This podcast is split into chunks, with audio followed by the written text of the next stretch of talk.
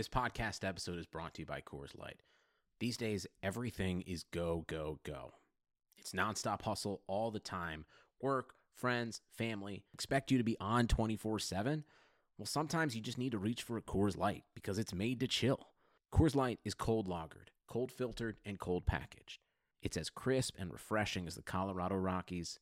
It is literally made to chill. Coors Light is the one I choose when I need to unwind. So when you want to hit reset, reach for the beer that's made to chill. Get Coors Light in the new look delivered straight to your door with Drizzly or Instacart. Celebrate responsibly. Coors Brewing Company, Golden, Colorado. A different future starts with you.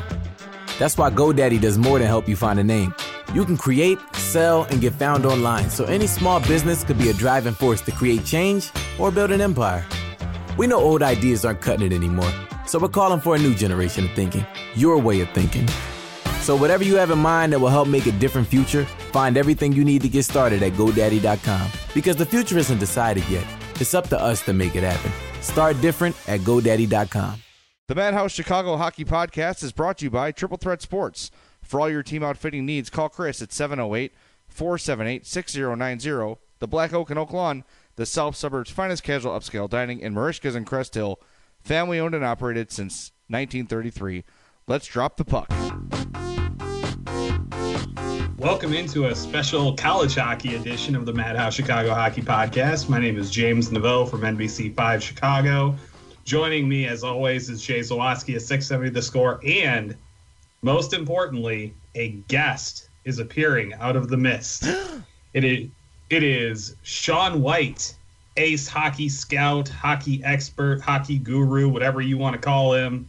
This man knows hockey, and this man is going to be our Sherpa up the mountain of college hockey. Sean, how are you doing tonight? I'm I'm doing great with that intro. I don't know if I can live up to that, but I appreciate it. Thanks for having me on. We're really excited for the uh, Frozen Four. It's coming up next weekend at the United Center. Um, I'll be out there covering it for NBC5. Not sure if Jay is going to saunter on up from Homewood for that, but definitely uh, have been intrigued so far by what we've seen in the tournament. I've definitely uh, liked what I've seen from some of the teams that are in it. I've really liked what I've seen from Denver. They look really awesome. Obviously, being from Chicago, everyone kind of knows already about Notre Dame, but for those who kind of aren't familiar with the uh, four teams in the tournament, can you kind of give us a little bit of like a snapshot about uh, like certain teams like what what does denver do to you that's kind of remarkable and what's gotten them to this point well denver you know they got experience. They were in the final four last year. They're one of the only the only four teams that are in it right now that were in it previously last year. Uh, they lost in the semifinals. Um, so they do have some experience but the biggest thing they've got going for them is they they've got a lot of offense. Um, they've got four players that have more than 35 points, which, you know, to those out there who don't know, you know, the college game, they don't play as many games. They typically only play about 40 to 45 games. If you're putting up 35, 40 points in the season, you're almost like a point per game player.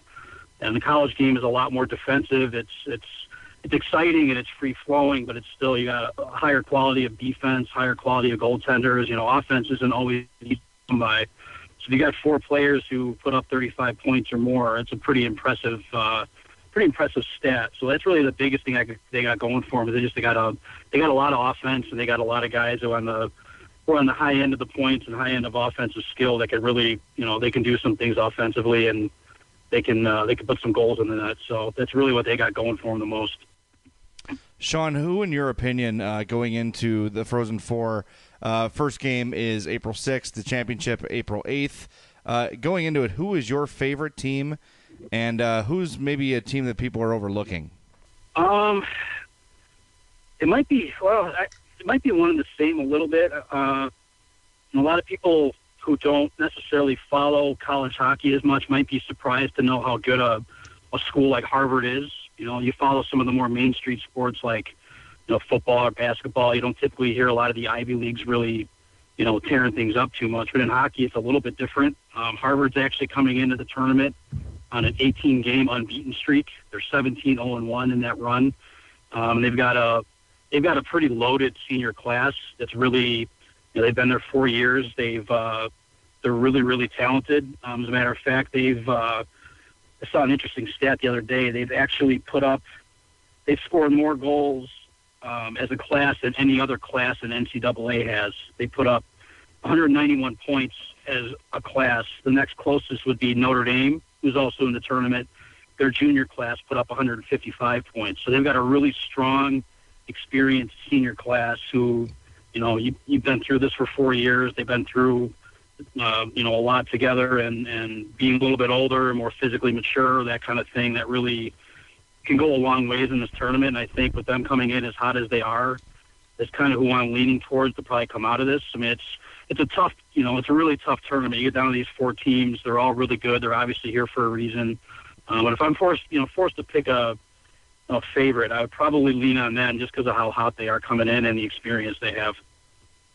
Um, I've been doing a little bit of research, obviously, into the tournament, and one of the names that really stood out to me was Sean Malone, who plays for Harvard. He was a really good player with the uh, national development team. I'm sure you have some familiarity with him in the USHL. Can you kind of describe for us a little bit what his game is like for those who maybe haven't seen him play?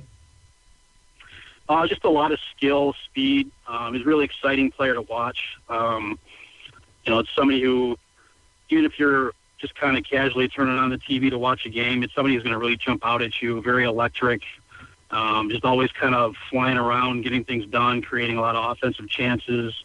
Um, just really electric. That's kind of the best way you could describe it. They're just it's somebody just jumps out at you on the screen when you're watching a game, especially if um, you know, like I said, I kind of use that as a barometer for when a player is exciting. If somebody is watching who maybe doesn't really know what they should be looking for, but they're like, wow, look at that guy. Look, look what he's doing. He's kind of that guy who's going to jump out at you in that, that fashion. We're talking with Sean White. Sean is a scout for the Green Bay Gamblers of the USHL. That's the same league as the Chicago Steel play in.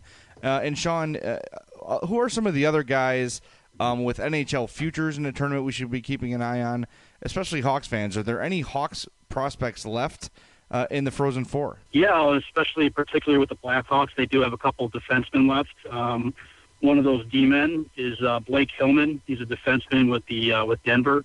Um, he's actually somebody I'm really familiar with when I was doing NHL draft stuff with HockeyProspect.com a couple of years ago. It's a independent scouting service, kind of like a, a Baseball Prospectus kind of a thing, but for hockey. Um, he was playing for uh, the Dubuque Fighting Saints in the USHL. Um, side note, you'll notice if you watch the game, the USHL has a, a an inordinate, inordinate amount of um, alumni playing in these these games. Still, it's it's a main feeder for a lot of the higher end programs, and there's just a ton of alumni. So that that's going to happen a lot. But um, he's a you know he's a really really nice player. Um, you know, I really thought he should have been drafted his first year. Um, his first year eligible, he got passed over a couple of times, and then uh, finally. Uh, you know, the Blackhawks took him last year. He's uh, pretty decent size. He's got he's about six one, about 180, 185. He's filled out a little bit over the last couple of years and put on some strength. He's uh, really just a solid two-way defenseman. Uh, plays good in all three zones. Uh, physical, chippy, kind of likes to play the body and you know plays with an edge a little bit, but he's got some some skill. Uh, really good skater. He's he's kind of a, a really good mold for what you know the Blackhawks try to do on defense. He's a slick skating kind of puck moving defenseman, but he he still has a little bit of size and strength, so he can play that physical game a little bit. Um, his offensive numbers won't wow you. He only had about seven points this year, but he, you know, he just plays a really solid two way game. Um, he was actually a really really big part of their run last year. Um, they went on a a pretty big run the second half of the season to get into the tournament and get to the the Final Four and the semifinal, and there uh, he was actually voted. Um, he was the MVP of the the, the regional uh, that his team was in last year. They him and a defensive partner whose name is escaping me right now, quite frankly. Um, their coach credited them with like being one of the main reasons they went on the run they did. They just kind of carried things on the back end and generated a lot of play and offense from the back end, and and really were really the driving forces behind the run that went on last year. And he's built on his game a little bit this year. The offensive numbers don't show that, but his defense has gotten a lot tighter. Plays really smart, and I think he's somebody who definitely you don't hear a lot about him when it comes to Blackhawk prospects. He's not as heralded. He's a little lesser known. He's definitely somebody to keep an eye out for. Probably, I'd say a couple years away. He's probably someone, especially with defensemen. They you don't see them come out early from colleges often. Their their games need to develop more and you know, jump into the NHL as a defenseman is a whole different ball game than a, than a, a forward. So you might not hear him too much for a couple more years, but he's definitely somebody to watch this weekend or that weekend at the tournament. He's a really nice player. And also, um, another defenseman is uh, Dennis Gilbert for uh, Notre Dame. Um, he's had a really nice year. He actually played for the Steel, Chicago Steel. He was uh, Steel defenseman. Um, went to Notre Dame from there. Uh, he's put up 22 points this year. He's got no goals but 22 assists, which is actually good for seventh on the team. And this is a team that is pretty offensive and, and puts up some points. So it's it's no small feat to to be at that spot um, and scoring on this team. Um, he's more of a defensive defenseman. He was actually voted as the best defensive defenseman in Hockey East by the coaches. Um, surprisingly, yes, that's actually an award, the best defensive defenseman. Um, and it's voted on by the coaches, and he won that. So it gives you a pretty good indication. And Hockey East is some big heavy hitters. You got Boston College, Boston University, some of those bigger perennial powerhouse schools, and he he got voted that over a lot of other players. So he's a big body. Uh, he's about six four, um, and two hundred something pounds. He likes to throw his weight around. Um, you know, needs to round that out a little bit. He can kind of get caught trying to get out of position, trying to make a big hit occasionally. But that's something you'll see some of these younger guys do sometimes. Um, but he's really smart. Uh, really clears the front of the net really well. He's something that you know the Blackhawks could around the time he's going to be ready to be a pro. They're probably going to need something like that. You know, you have a guy like Brent Seabrook who's probably on the downside of his career a little bit right now. Um, and they need somebody who can kind of take over a little bit of a physical presence, and he could be the perfect guy to do that in you know three, two, three, four years. Um, so those are the couple of Blackhawk guys that are left. There aren't any others, but um, those are two to definitely watch, and they'll they'll stand out to you. They're really really fun players, and they can move. Um, even Gilbert, as big as he is, he can move pretty well. Uh, he needs to increase his foot speed a little bit, but his overall speed, he moves around pretty pretty good for a big guy. So those will be a couple guys to watch out for if you're a Blackhawks fan and interested in guys who are up and coming and you might be hearing of in a couple of years. Sean, with the emergence of uh, Blackhawk players like John Hayden, Tanner Kero, uh, Vincent Hinostroza, who was recalled today, um, and you just sort of look around the league, it seems as if the college game is really becoming more of a feeder system to the NHL than it ever has before. Um, why do you think that is? What has changed over the last maybe decade, 15 years, that's made uh, college hockey a uh, a better, I guess, minor league, eh, for lack of a better term, for the NHL? Uh, you know, it really has. It's, it's really taken a turn in the last, like you said, about 10 years. Um, some of it just has to do with the a lot of the uh, um, some of it's just the, the increased membership of playing. A lot of more. There's a lot more players. A lot more. USA hockey numbers have gradually gone up over you know over time more and more. Um, the college game has done a really good job of kind of marketing itself and making it more attractive. Um, you know, you you know, you typically you used to lose a lot of your top American players to the CHL, which is you know the OHL, Quebec Major Junior Hockey League, or the Western Hockey League, and there's still a little bit of battle with that. You're still sometimes going to lose some of your top players that want to go that route, especially guys who think they're going to be pros really quick. Um, but it, the college game, they, they've just they've they've some of the rules have, have changed to make things better. The teams have gotten better with uh, making their facilities better. Um, you know, they they've it's increased recruiting tools. Um, it kind of coincides with the USHL really improving. You know, the USHL has always been a really good league, but it's really just blown up probably the past seven or eight years. Um, some of that, you know, a lot of this coincides with the U.S. national program too. Um, you know, that started back in the late '90s, and over the course of time, it's kind of just been a built-in feeder for the college game. You know, you'll lose the odd kid who leaves the program to go play in the Canadian Hockey League somewhere, but generally those kids go into that program. It's some of the best of the best in the nation, and they go there knowing they're going to go to college and they're going to play the college game. And um, with the USHL uh, improving as much as it has, that's a main feeder to Division One hockey, and um, more and more players who are better players have gone that way, and it's just kind of snowballed. More guys have seen other guys go that route, and they want to do it too. And um, some of the, you know, there's an increase in the number of programs. Some more guys feel they have an opportunity. Um, it's just gotten more popular. Um, you know, it's really hard to kind of put a finger on why that's happened but it's it sort of coincides now with, with the NHL taking more of a notice. The kids also notice that and like, well, hey, I could still do this and still have a shot. Um, and I think part of it too is a lot of players need that extra development time. Um, you know, it's a big difference between being an 18 year old and a 22 year old, or even 23 year old in some cases. If you you, know, you play that extra year at junior before starting college, and um, guys see that as a a good way to continue to develop. You know, it's uh, it's different than playing major junior. You know, major junior, you're going to play 70 games. You're going to play a ton of games. You know, the college game you play about 40, but you have a lot more time dedicated to practice, a lot more time dedicated to the weight room. You know, the physical development's a really added edge that the college game has that the, the junior game might not as much because you're playing so many games. You're not really training a whole lot. So it's really a whole different kind of developmental model. And a lot of a lot of guys just find that a lot more attractive and they, they want to go to school, they want to play for a school and represent that and, you know, be a big guy on campus and all that fun stuff and and it's just really snowballed in the college game. It really is. It's better than it's ever been, and I don't think that's going to end anytime soon. It's just going to keep growing, and you're going to see more and more schools get programs. You know, ASU, Arizona State went Division One, and I think that's like the first domino to fall. You're going to see more teams out west do that. You've got a huge youth hockey contingency on the west western part of the United States, whether it be California or Arizona. Um, really those two states for the are the big ones. Even Texas, even though it's not really out west, but you kind of get you know you kind of you kind of lump that all together when you're talking about youth hockey, and you know you got more and more of those Pac-10 or Pac-12, whatever the heck it's called now, conference teams. They're seeing what ASU is doing, and they want to be a part of that. So it's really just going to continue to grow, and it, the, the sky's the limit. Um, you know, there's more and more kids playing now, so the talent's going to keep you know the the not only the quality but the quantity of the talent is going to expand, and there's going to need to be more schools to accommodate that.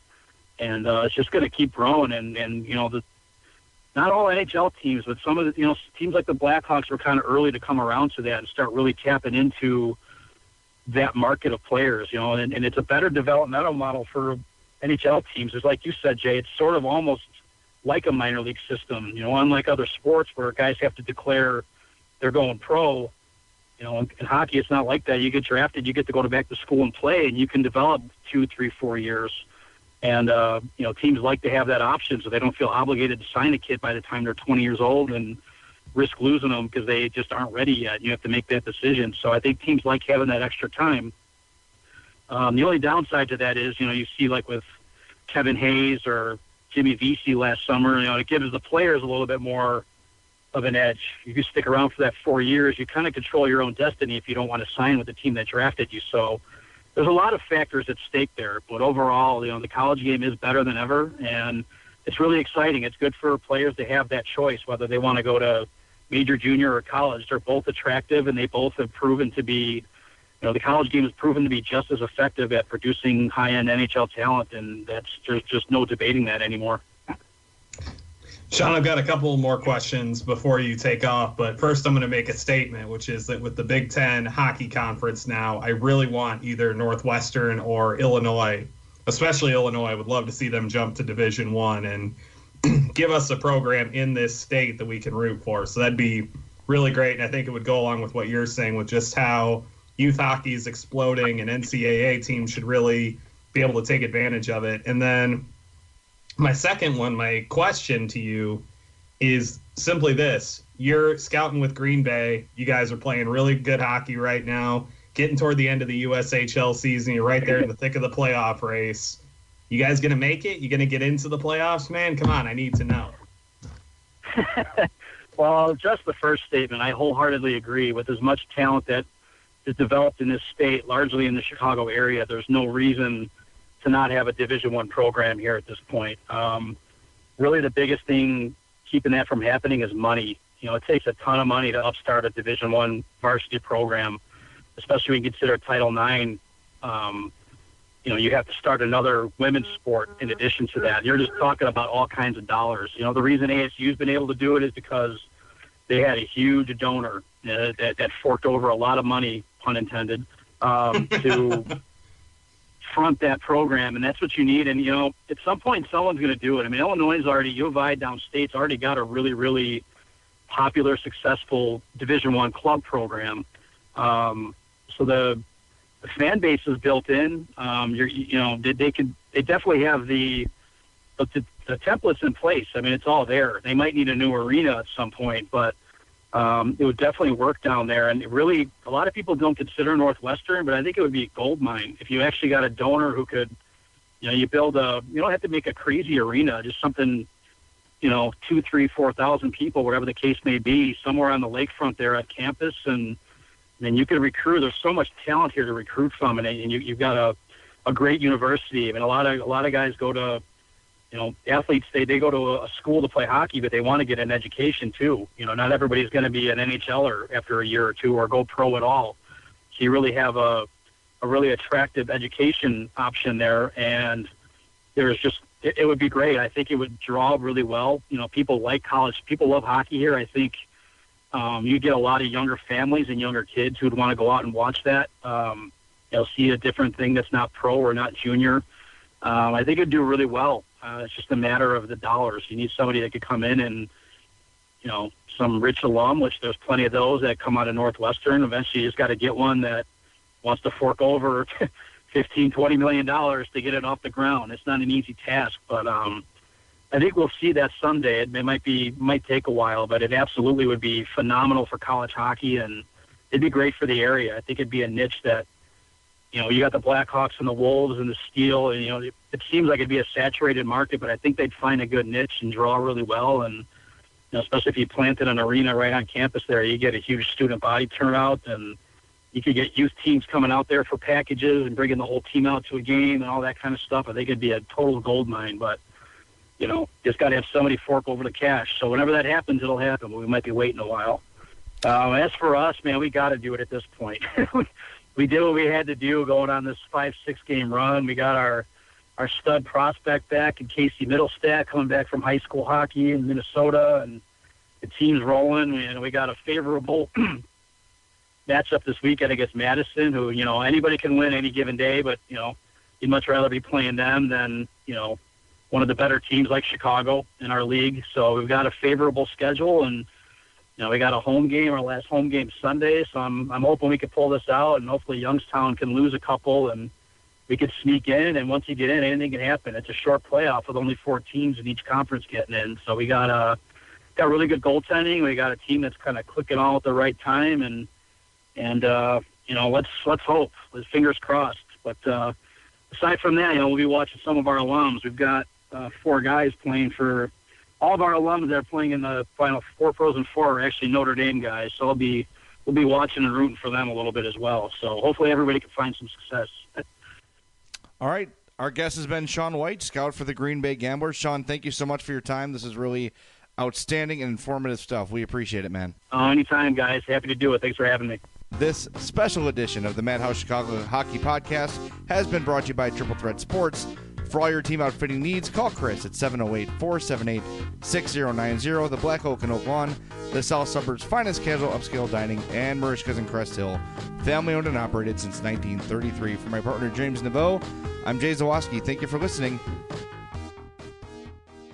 Hot flashes, irritability, intimate dryness, even unsatisfying sex. Hi, I'm Dr. Alyssa Dweck, a board certified OBGYN who has spent over 20 years helping women just like you safely find relief from these very natural symptoms without having to resort to hormones. To help my patients feel their best, I recommend products from Bonafide Health. Bonafide is a women's health company dedicated to providing women with non hormonal and clinically validated products that work. Bonafide provides safe and effective solutions to manage a range of menopausal, sexual health, and PMS related symptoms. That's why I recommend Bonafide products to my patients every day. In fact, I am also a Bonafide medical advisor. What I like most is that Bonafide products provide women real relief without compromise. Ladies, don't waste another minute feeling less than your best. Go to hellobonafide.com and use code radio39 to save 20%. That's hellobonafide.com and code radio39. These statements have not been evaluated by the FDA. These products are not intended to diagnose, treat, cure, or prevent any disease. Offer valid on subscription only.